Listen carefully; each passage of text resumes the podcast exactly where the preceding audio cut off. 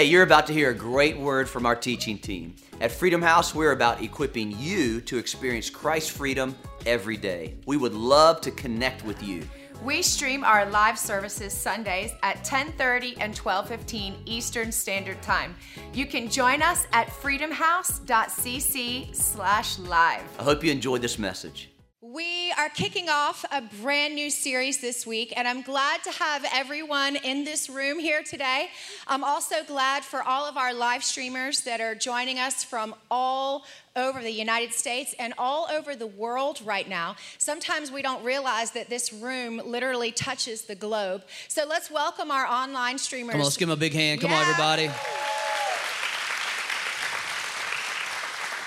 So, as we kick off this series called Hell Week, this entire series will run the whole month. And basically, what this series is about is all of us in one area of our life or another are going through some type of hell. So, maybe you've been given a diagnosis and it's just been a very difficult thing for you. Maybe you've been told you have cancer in your body and you're trying to process and walk through that. Maybe you are going through abuse and you just feel like it won't end and you don't know how to get out of it. Or maybe the abuse of the past seems like it's trapping you in. I was talking with a, a lady just uh, the other day, and she was talking about what happened in her family, how the thought of having to deal with seven miscarriages and the inability to have children, what that did to her family and the emotional toll that it took. Uh, praying with people on a regular basis who feel like they're in a financial hell, that they just can't come out of it. Whatever that hell looks like, all of us in some way, shape, or form feel like, will I ever get past this addiction? Will, will my addiction to food, will I always feel trapped? Will I always feel like I've struggled with anger or whatever it is? We're not alone, but sometimes when we're walking through that, the tendency is, is for the devil to try to isolate us and make us think we're the only ones. And in doing so, then we don't reach out to other people and get the help that we need.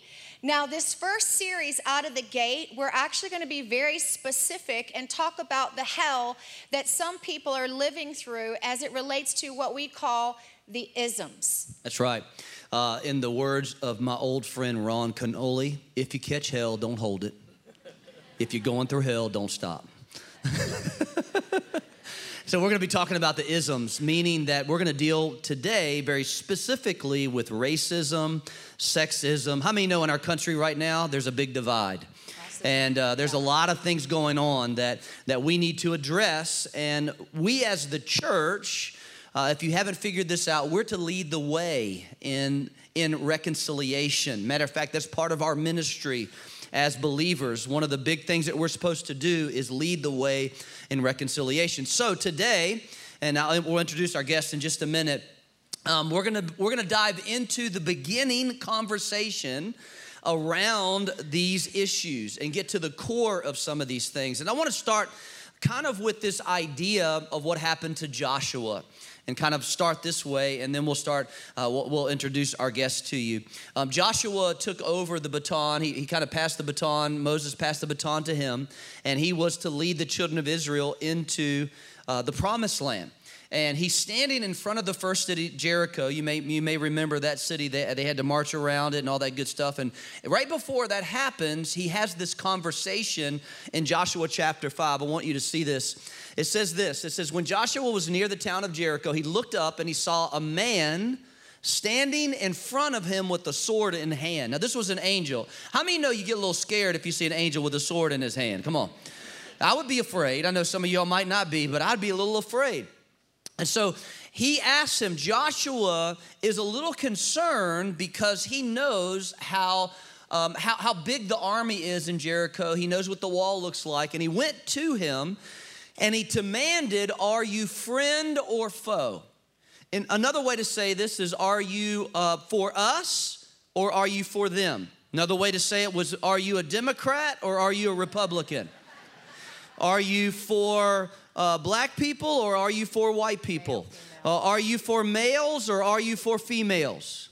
And so this is where the whole conversation started. Now, the interesting thing is what the response of the angel was. Look, listen, we'll look, at, look at what he said.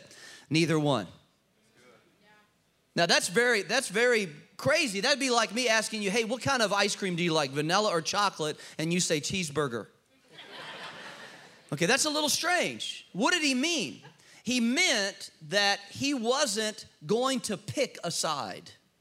In other words, us as believers, if you're a Christian in this room, you have the awesome responsibility to live in the middle.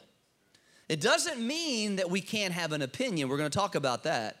But how you position yourself is more important than the opinion that you have.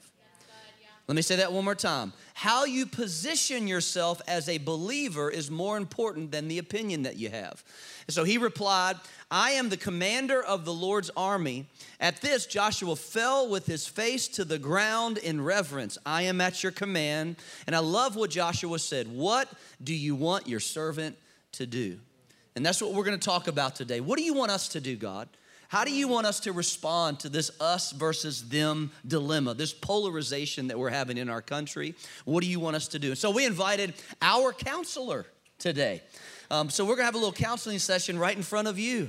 Uh-oh, uh, confidentiality. So he's trouble. not just been our counselor That's for right. 15 years. He's also a life coach. He's also a leadership development coach. He works with Fortune 500 companies and Fortune 100 companies. So he not only helps us personally in getting Troy straight when he needs it, but he. I need some help, y'all. Y'all pray for me. But he, he also helps us with the church. He helps us with our leadership, with our growth.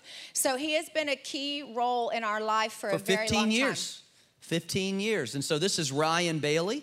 Um, if we didn't say his name already.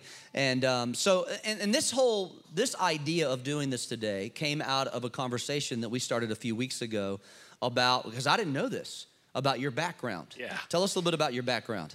So um, really, really mixed. I actually have pictures to show you the mixture because you can only if you only see it on pictures, that's the only way you can get it. So these are my grandparents, um, Samuel and Angeline Smith. Uh, they were pretty influential in the civil rights movement. Uh, they were professors at North Carolina A&T, and they actually have a building um, named after them at North Carolina A&T. There's the building. Um, and um, love them to death. So they're a big deal. They, they really did deal. some stuff. They, I mean, if you look them up online, you'll find out a lot of accomplishments. So very proud of them. Next, these are my grandparents on my mother's side. So my mother's from the Dominican Republic, and uh, I love those two people like you wouldn't believe. Uh, unfortunately, they're uh, not with us anymore, but love them to death. Next, that's my mom and dad. So no denying I'm my father's child, huh? No denying. Uh, and so, um, obviously, just from looking at this picture, you guys would obviously tell that I'm a person of mixed race. Um, and uh, we recently did an ancestry. Oh, actually, show the next picture. Uh, that's my wife, Grace, and I totally married up, and our three children. We adopted all three. Uh, we've got twin boys that I can't get enough of, and a daughter that owns my heart. Uh, so, love them all to death. Um, obviously, uh, we, that's me as a kid in the Dominican Republic. You gotta show the next one. Oh the yeah, shorts. You gotta put the shorts in. I love those shorts, man. So this was the Those 80s. are coming back, by Those the were way. the 80s. They're coming All back. right, let's stress tennis did not have very much variety back then. So these are my cousins on my dad's side, who I'm going to see next weekend and can't wait to see them. Um, and then next picture, is there one? Is that it? Okay, great. So we'll take off. So from you there. have you really cover a lot of spectrum when Yeah. it comes to your your background Absolutely. and what makes up Ryan Bailey. Yeah, so um, literally, there's um, we did ancestry DNA, and we discovered that there's pretty much everything inside me that could possibly Look, be so there. the first four out of Oh yeah. three out of the four are from African countries that I'm not sure I know that I've heard of. So Yep. I was like the Bantu peoples. Like Yep. I'm like Ryan, where is that? And you're having to explain. So basically, just so that you guys know, in case you don't know, is um, a lot of the slaves that came into this country came through the Bantu peoples. Um, and so, um, big mixture of race. Um, Hispanics aren't actually a race, um, they're a combination of races, or they could be individual races. Uh, so, uh, my mother is of Italian and Spanish descent, which I think you guys saw up there. I think Spa- Spain was number two. Um, so, big, big mixture. Yeah. And so so how did that how did that kind of background um, frame you, you Yeah, know, as so- a person?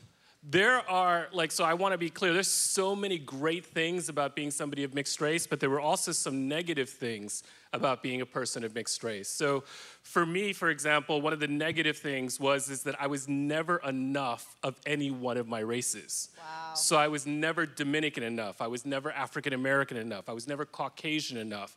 There was a way in which i could kind of blend but then something from some ethnicity would just jump out at a random time and everybody would be like, okay, that's not quite like us or something like that. and, and once you get that kind of look, you know it's a little different um, from there forward. On the positive, I also got a perspective on people that most people don't get. So when you travel around to visit relatives and they're in their distinct cultures, when you walk in their houses, the house smells different, the food tastes different. All of this is different. But when you hang out long enough, what you start to discover is that people are far more alike than they are different. Far more alike. The root is the same, the expression of that root is what's different. And if, if those of us who haven't um, been around people of other cultures, I highly, highly, highly encourage you to dive in on that because that's gonna, that's gonna enrich your life like nothing else in many ways. So, how did it shape you? Because you went through, you got discrimination yeah. and and racial tension on both sides right. of both being a Dominican Republic, kind of looking uh, too white, and yep. then on the other side, not looking black enough. That's right. And and you went through a lot of pain. I did. So just to add to that, um, being somebody from the Dominican Republic, um, well, in this country I'm a minority, but in the Dominican Republic I'm considered the majority. So there's a lot of power and privilege that I have just because of the color of my skin. That somebody like my darker skinned cousins couldn't get the same jobs that I could get. And they, they faced discrimination, and we're not that different. But the way that it shaped me in this country in particular, I'll start with my family abroad and out. I had a family that really, really loved me. Uh, my parents divorced by the time I was two, so I was raised in Washington Heights, which is in upper Manhattan. We call it the second largest Dominican city in the globe because it's so many Dominicans up there. Um, and so, um, anyway, so up What else there, is it known as? It's also known as the crack capital of the world, especially in the 70s and 80s. So, rough neighborhood, uh, been mugged more times than I care to tell you. I mean, just a lot of issues uh, were a part of that neighborhood.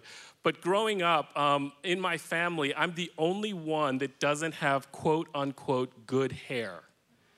And for me, that was actually a very shameful thing. So my family loved me. I want to be clear, they loved me but you could just tell my grandmother's lament was that my hair didn't look like hers. And she would make comments, and sometimes when she would brush it, it was so aggressive. And it's like you could just sense her anger towards my hair. and I can't do anything about it, you know? Um, and, you know, I could tell you about stories like um, being followed around in stores when I go to buy things um, in New York. I could tell you stories of being surrounded by people, and I won't use the N word, but lots of racial slurs being thrown at me, including that I'm the house N word. Um, and just all sorts of other things from a variety of different people. Went through desegregation in Boston, so my, I was zoned to go to a white school, and because of what was going on right before that, my mother's fear was that I was actually going to be killed. Uh, because of what actually some of the th- awful things that you could read about that happened. So I got to go to a prep school uh, she pushed my father, who was an orthopedic surgeon, to send me there. And then I was the first kid picked up on the bus, the last kid dropped off. So I got to see where everybody lived. And as a young five, six year old, what I saw was people like me, minorities, lived in these awful slum neighborhoods that were really chaotic, loud, and dirty. And then once we got started moving into the white neighborhoods, they were pristine and they had pools and they had tennis courts. And literally, as a five, six year old, I didn't even know that there were any poor white people at all. Like, I just assumed all whites were rich and all minorities were poor. And I was the number one student in, in my little class, first grade. I was like three grades ahead. And, and somehow, some way, I put the connection that it didn't matter how smart I was or how gifted I was, I would always be trapped in a neighborhood that was like this. And I came home one day. I don't remember this, but my mom tells a story. She said that I came home and I started pulling out my hair, yelling, screaming that I hated that I was a minority and that I hated that I was like this. And, and she just got really nervous, so she sent me for the summer to, to spend time with my dad so that I could see that minorities weren't always trapped. I could tell you stories with my wife and I in the 2000s where literally we walk into a restaurant, um, and I hate to say this in the Outer Banks of North Carolina, not, not knocking the Outer Banks, but you could feel the racial tension jump up. And my wife was like, I'm like literally, we're newly married. She'd never faced it. So for her, it was like first time experience. I said, let's go. She was like, no, no, no, let's just see what happens. And literally, like other people walked in, they got seated ahead of us. They treated us really badly. They spilled soda on the cushioned seats so that when you uh, put a towel down, it still sticks to your clothes. At that point, I had enough. I said, We are not eating here. And she started to cry. It was like a mess. So it's just all throughout my life. I've just I've Now, I want you to things. touch on something because of my close relationship with you. Yeah. I know this, but for people who are watching, they might not. When you talked about your hair, Yeah. um, that was a really big deal. And That you have told us for a long time that you keep your hair really, really short Yep. because some places you can hide some of your ethnicity, but when your hair grows out, you can't. Oh, yeah. And so I'm assuming if you're, because you told me there were places you got followed. Tell us, you know, what, did you grow your hair out? Was Yeah. this something like what happened So you saw the pictures. I had longer hair for a while. It, it doesn't quite look like an afro, but you could definitely tell it's ethnic. Um, and um, I, I wasn't ashamed like that. So I mean, I, I didn't care that it was longer. I think there was a little bit of a re- rebellious part of me that I wanted to just be wanted, regardless of how I was. Um, I, I just started getting cut my hair cut at a Dominican hair salon, and those of you who know that, they always have the, what they call the Dominican look for guys, which is pretty much this, and that's like the standard haircut for all Dominicans. And since I, I don't get to be around Dominicans as much, I love going there. So it's not so much as hiding as much as I just like the haircut now, and I get around my people yeah, for a you while. do now, Yeah. but it was a struggle. But it was a struggle for Yeah. the longest time. I mean, I, I could tell you stories of being in Spain and Spaniards touching my hair and, and literally telling me, you need to cut it short. Um, you need to cut it short for our for the business people that we're going to be interacting with. And one of them even sent me to a salon, which I, I just I felt like I didn't know what to do. I felt stuck. I wish I probably wish I would have said no, but frankly, I did it just because I was so uncomfortable. So I could tell you story upon story. So so let's let's take it to a higher level. That's right. Why why is it that you think that we're seeing such a divide in our country? Yeah. Around things that see, don't. And, and the truth is, is there are lots of injustices. That's right. Yeah, I, mean, I so- don't think we- I don't think we need to ignore those. That's at right, we don't. But why, why are we seeing such a polarization and Yeah. people jumping us and them? Why do we keep seeing the sides being made? So let me give you two parts of this story. One, expand it out, and second, answer the question. So the first part, in expanding it out. So I, I got to tell you that there isn't just racism going on, obviously, right? There's also one of the things that's happening lately is me being an overt Christian. If you go to my counseling site, it's, it's gospel centered. You can't miss that I'm a Christian. I've actually lost business deals on the basis of my faith. And that's been probably the biggest one that I've lost lately. But I can say that I've lost deals because of my age. They didn't think I could relate to millennials, even though half my clients are millennials. Um, they, uh, they did, some people, I can't, I'm struggling with food. They didn't like that I was big. And so uh, they wouldn't let me do certain things because of the way I look. Um, I'm sure which is everybody in this actually story. called weightism. Yeah, it's wait, an it's, it's an actual thing. yeah discrimination. I'm sure all of us have our version of these stories. I coach top female executives. These are incredibly gifted women. I have got to tell you, the glass ceiling is real. It is real for women. Um, so on the one side, we see all these different ways, and you all have your own versions of how you've been looked bad upon because of whatever. Now, if we look at why it is that there seems to be And it's so all much real. It's real It's all pain, real pain, real hurt, real hurt, and we need to- we Mine's need to just talk different about than it. yours. Yeah. Mine's not better than yours necessarily. It's just different. Right. But we all have it. Now, if we look at why, I think one of the things that social media has done is it's actually elevated the voice of minorities in many different ways because very often, um, the broader uh, majority culture, whether it's here in the States with Caucasians or in the Dominican Republic with people who look more like my color, minorities actually don't get that much of a voice. We're always adapting to the majority culture. We're always having to adapt. And now with social media, there's more out there, so you kind of get that. And I think some of it has been elevated for a good way to help people understand.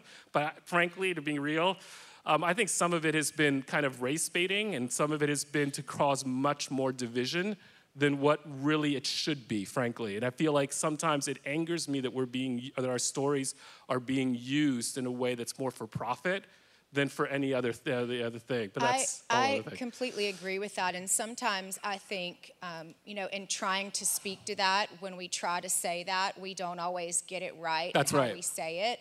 And so then if we say it wrong the first time, we decide, because, you know, social media, they'll attack you Oh, if yeah. you say something wrong because they won't have a face to face conversation right. and say, hey, can you tell me what you meant? you know, it, it's full on assault, and then we're off in some place that, you know, when, when I think if we get to the bottom of things, I know there's been times that I've come home from work and I've cried to Troy um, not because of something that necessarily happened on staff, but I'm the one who's responsible to build all of our buildings that we build. That's something I oversee, everything from the projects down to the look and feel of the buildings. And I came one day, I came home and I had just been crying. And he's like, What's going on? And I said, Babe, I deal with tons and tons of men all the time that aren't used to somebody being in this position. And so it's hard for them to listen. Not everybody, there was a few. The tendency can be is one or two people does something to you and we're taking a whole entire people group and casting them out. And so what happened was is I, I came home, was crying, and I, I said, I feel embarrassed to tell you this, but I'm going to need you to step in because they won't listen to me. And so Troy said, I'll deal with it, I'll handle it. And I felt like I was waving a white flag, like I didn't do good enough. Um, and so he came in, he talked to the guy on the phone, really dealt with him hard. The guy acted out. And Troy said to him, he said, you know, because the guy was like, fine, I'll just quit. I'll just walk out. I'm done with this project. And Troy says to him, You can act that way you can walk away. And he said, But we've given you so much business. Is this the way that you want to leave this relationship? Do you want to leave this relationship like this? And so Troy said to him, I want you to think about this. Don't make a rash decision right now, and I want you to let me know tomorrow. So the next morning in my email, I have an inbox. In the memo, it says, and I'm flabbergasted because it's from him, it says, from one girl to another. And I'm going, what does that mean? And I open up the email and it says, I'm so sorry that I acted like a girl yesterday and was all emotional. Please forgive me for acting like that. I want to stay on the job. Now, there's the Jesus side of me, and there's the other side. And really what I determined was is if I decide to get angry and react, I don't therefore get to help teach a lesson too. And so I said to him, I said, Hey, I'm really glad that you sent me this email and not somebody else. I just want to tell you how some people might take this. And it was able to be a teaching moment. But I think sometimes, here's the thing, is that all of us are going to mess up. I mean, Ryan do all of us have an ism? Yeah. So what's the core issue here? Yeah, so let's first jump to the core and then we'll jump to that yeah. because we want, I want to just set it up. So if you can go to the first scripture that I have up. So to answer this question, I'm going to read you a scripture that at first glance might not sound like I'm answering the question, so let me explain it a little bit. So if we look at Romans 10:3, it says, "For being ignorant of the righteousness of God and seeking to establish their own, they did not submit to God's righteousness." So let's look at this and let's hone in on the word righteousness. Righteousness means what how are you right with something? It means how are you acceptable? Mm. It means yeah. where do you get your value from? It means what has meaning to you. Those of us in this room who are believers, those of us in this room who are believers, we have Christ's righteousness clothed on us. What that means is literally what Christ did, we did, and we'll talk about that in a little bit. But when we're in our other self, as you so well described it, what happens is, is that we start kind of jockeying for position and we start wanting to kind of elevate ourselves up. And what we'll do is we'll pick anything about somebody to say that's wrong and we're right. So we might do it on the basis of race. We might do it as Americans and look down on other countries. We might also do it on the basis of class. I have more money than you, or man, those rich people, right? Smarter. But we might do with intelligence. I'm way smarter. I might even do it with extrovert introvert. So as an extrovert, I might look at an introvert and say, "Man, they're just so quiet and shy, like nobody knows them or anything." And the introvert might look at me and say, "Ryan, would you ever shut up?" I mean, just shut up, you know? so, I mean, it could go with anything, but there's always ways in which we're going to pick something to try to elevate ourselves with. What this scripture is saying is we need to be not ignorant of the righteousness of God, but actually embrace it, live from it, keep that center so that we don't try to be superior to anyone. Because frankly we are all equal. And that's what and that's what uh, the scripture tells us. So what, what is the trap we fall into? Yeah, because so- we end up because I, I see what you're saying, and I think that um, what what tends to happen and what I'm seeing is we're focusing a lot on the fruit of the tree. That's right. Trying to try, we're trying to chop limbs off Yeah. in order to kill the tree. Right. When in reality, we've got to go down to the root of the tree That's and right. deal with the core issue. And That's I think right. it's very easy for us to get in battles with people over limbs of a tree and not realize that hey listen we've got to get down underneath this and and discover what in me is causing me to have this against you. What you know what we call unconscious bias That's The- right. these blind spots that we have that we don't even realize i mean we all have them that's right we all do we all do and it's part of our human nature Yes, it's it part is. of that sin nature that's right and so why, why But do we, we, sure fall like in to call trap? them out and everybody else. yeah, yeah it's, it's Oh, much it feels, easier it feels better right i mean it much feels nice easier. to and we feel- love to do it yeah, on oh, yeah. Facebook. Facebook's the Woo. best place to do that. Oh, I mean, yeah. just to tell everybody. Oh, my goodness. Not true, by the way. That is not the, not the place to do it. Yeah, yeah, And so why do we fall in this trap? Yeah, so let's look at the next uh, scripture and let's um, let's set this up. So the book of Galatians, um, just to kind of set this up real fast, the book of Galatians actually is addressing that issue. Um, in this book, what we learn is there's this group called the Judaizers that have been following the apostles around. And in essence, what they've been saying to everybody is faith alone in Christ is not enough for salvation. You actually have to follow Jewish customs as well. So, in essence, what they were saying is, is in order to become a Christian, you have to become a Jew first. And so, could you just imagine that for a second, right? So now what we have is we have uh, Cephas is actually Peter. Uh, Peter was the one who received that vision that, that nothing is unclean any, and you could literally eat unclean food. She came down. He was She on the top down, of the house. Had to, God had to say it three times because he wasn't listening, right? It's, it's Yeah. all of that, right? Then on top of that, we also learn is that he's he embraced that message, started getting in with the Gentiles, started living with them. But then the Judaizers came, and he felt this pressure. He felt this incredible pressure. And now we see that he started pulling away from them. And so this is Paul talking, confronting him. And it says, But when I saw that their conduct was not in step with the truth of the gospel, I said to Cephas before them all, If you, though a Jew, live like a Gentile, and not like a Jew, how can you force the Gentiles to live like Jews? So, in essence, what was going on here, just to kind of look at it a different way, is through that pressure, Paul elevated his nationalism above the Gentiles. Wow. We are Jewish, therefore we're special. We are above you. And notice how what a division that would have brought to the church. All of these Gentiles received the Holy Spirit on the day of Pentecost, just like the Jews did, right? Yeah. Everybody's together. We know that we're part of the only faith that's going to have every tongue and tribe and nation sought after with this gospel. So, what this means is we have to pay attention to the gospel.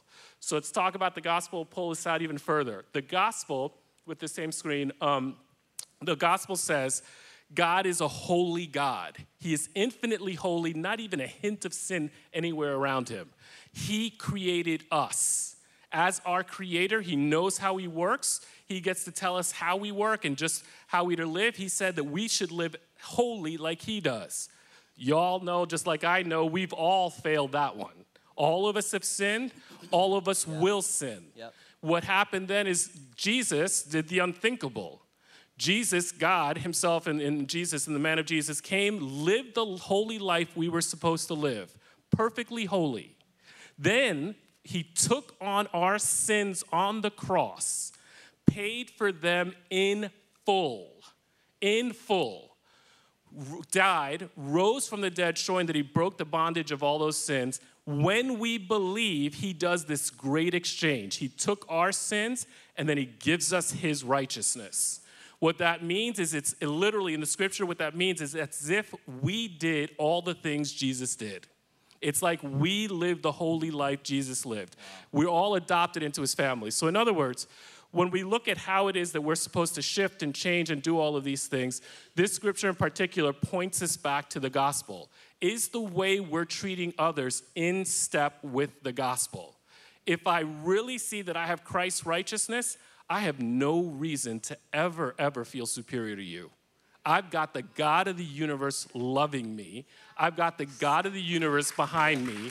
I've got the God of the universe who literally is for me at all times. Why on earth do I need to be superior to you?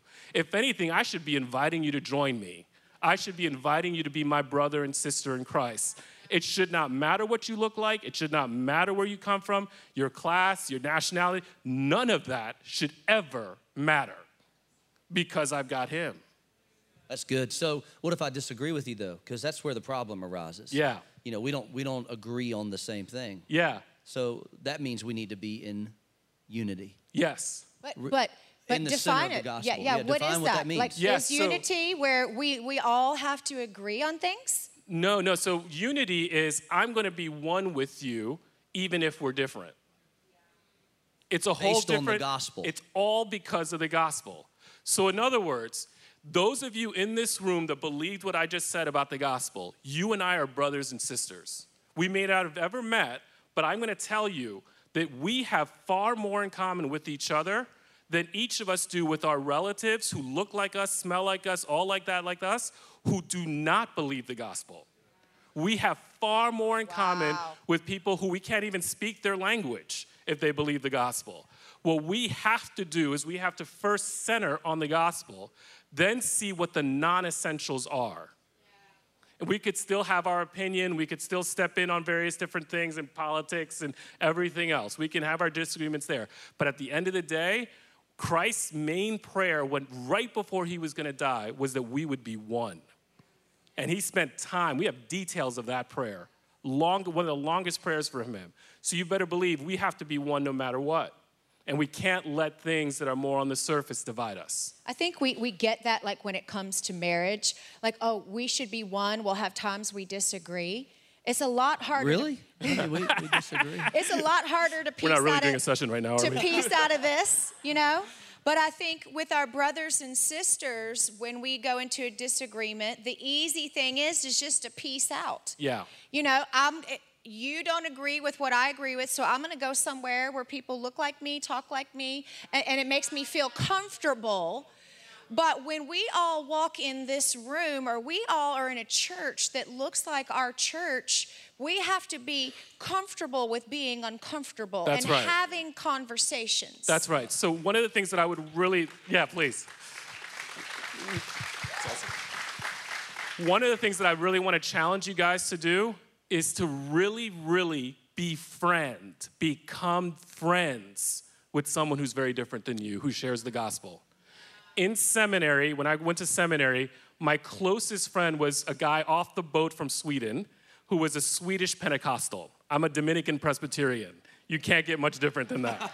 you just can't get much different than that, right? So we're on polar opposites of so many different spectrums, it's not even funny.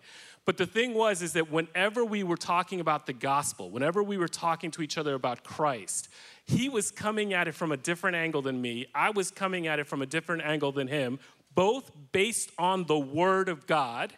But because our churches have certain biases, we don't usually see that other side as much as we should. Boy, did we grow. It was fantastic. I want to encourage you guys to do the same thing.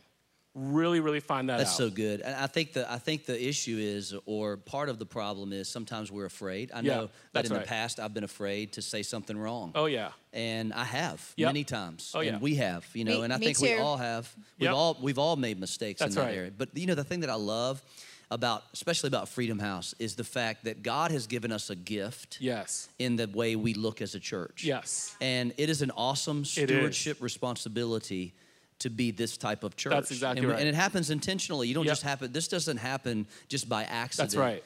Um, but there is a responsibility that we have. That's right. And so, how do we continue to move forward Yep. in that unity? What do we need to do? So let's look at the next scripture to really hit that.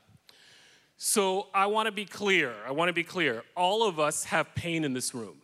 All of us have pain. I want to be so clear. Hear me with that. Right? Our pains might look different, but that's your pain. I have my pain. We have pain. We all have a hell. We all have a hell, right?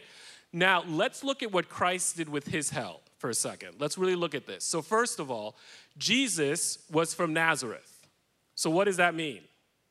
Nothing. Nothing good. good comes from Nazareth. Nothing good comes from Nazareth. So, can you imagine Jesus, God the Creator, was being discriminated against because he was a Nazarene. He created the person who's discriminating against him.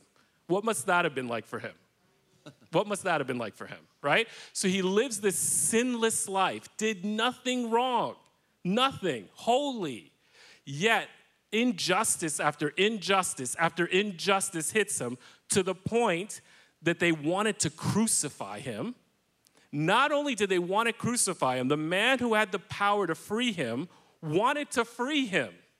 But because of his own ism, did not freeze Jesus. He did not free Jesus at all. Hung him on a cross. While he's on the cross, pay attention to what was happening to him. So, after all these injustices, all this discrimination, watch what happens here.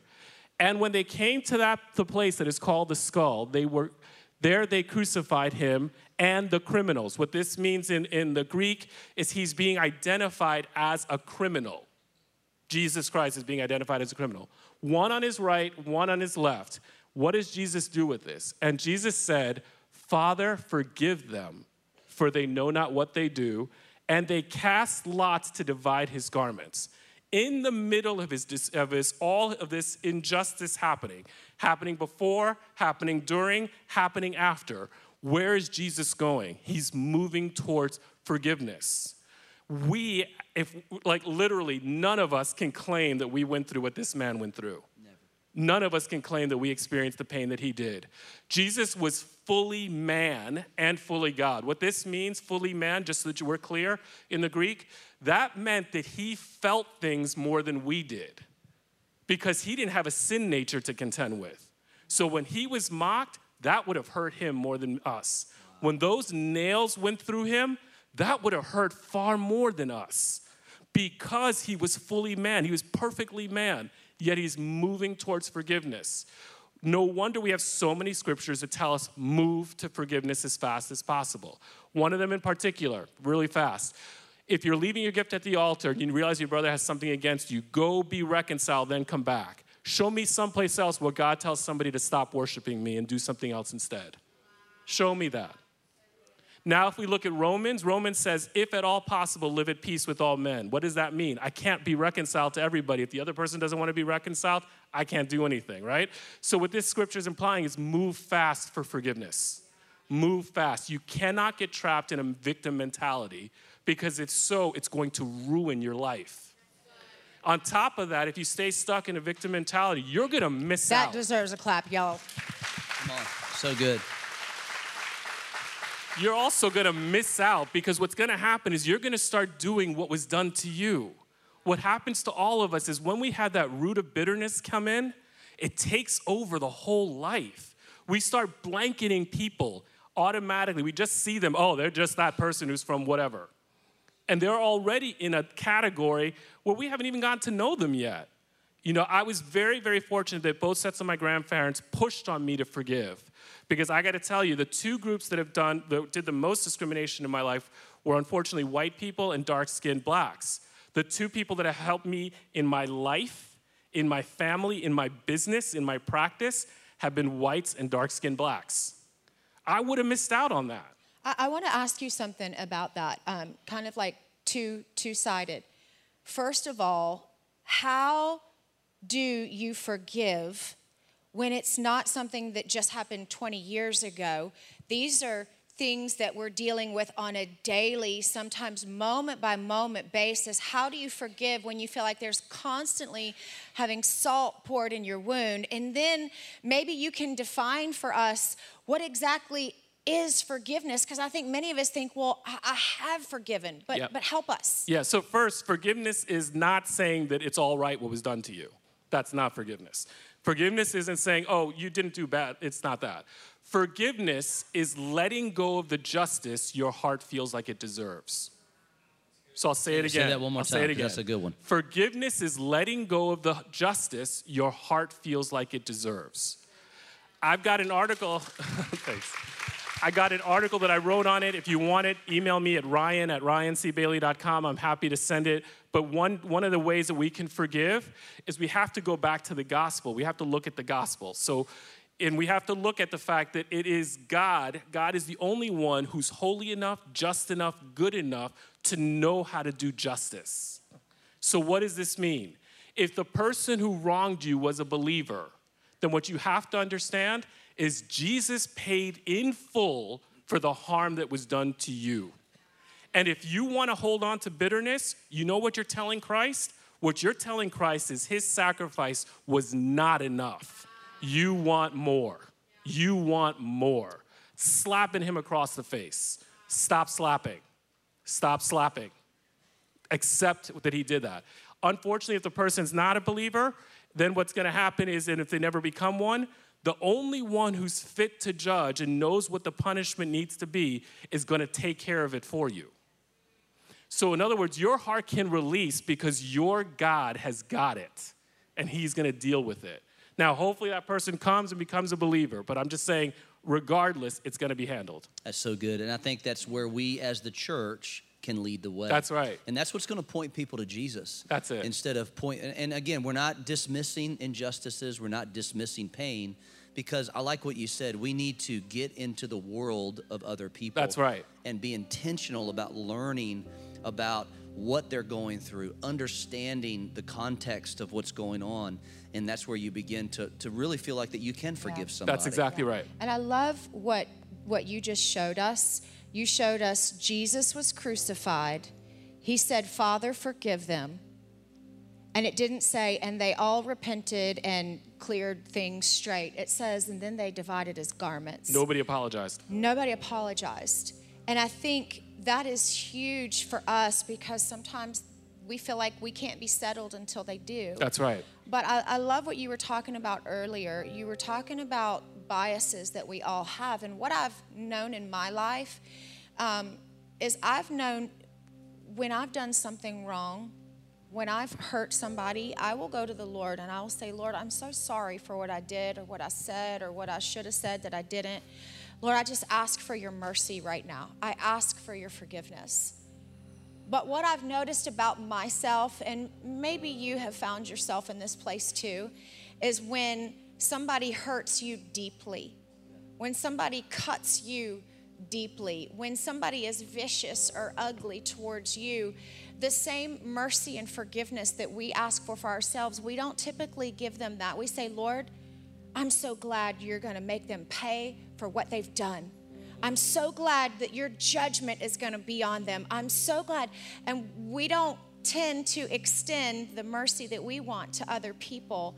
We tend to extend judgment. But you said something, and I want to key on this real quick um, before we close up. You said something about biases that are unintentional. And when you said that, it triggered something in me that it, it just was like this wow moment. And I don't know if it'll do this for anybody else, but I was flipping through a magazine. And there was an article in there or an ad in there for band aids. I've worn band aids my whole life, but I never ever thought about this until this moment. When I looked at that article, it said new band aids in 10 different shades. I never thought about that in my life because when I always went to get a band aid and I put it on, it always matched my skin color. And so, learning to put ourselves in different places, learning to think, man, there are things that I don't even understand that somebody else is going through. And, and what if we brought the fists down and we extended the table? Amen. Amen. So, Good. closing real fast on that, I really want to encourage the church to take the gospel seriously, literally apply it to your heart. How does it match the ism? If you've got Christ, focus on his righteousness. Two, move towards forgiveness fast. Move towards it fast because it's killing you while you don't forgive, and it'll free you once you do. Third, really get to know people who are different. Really get to know people who are different who share the gospel. You're to grow like crazy. Very good. Hey, listen, um, I want to just finish up by inviting you. We bought uh, a bunch of these books to give to you, and uh, you can purchase one of these. This is a good friend of mine, Miles McPherson. Just in the last two weeks, wrote a book called The Third Option.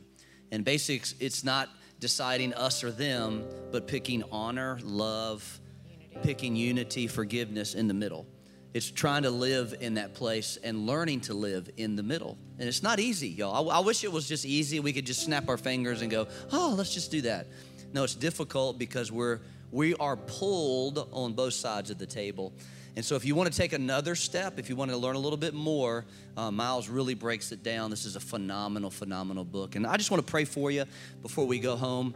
Um, would you just bow your head and close your eyes if you're here today? And if you're watching, I, I want to encourage you to do the same thing. Just, just take a minute and get alone with Jesus. And I, I want to challenge you. Maybe you're in this room today and you are in a position where you need forgiveness, you need God's mercy. The Bible tells us that His mercies are new every morning, that He has a fresh mercy for you.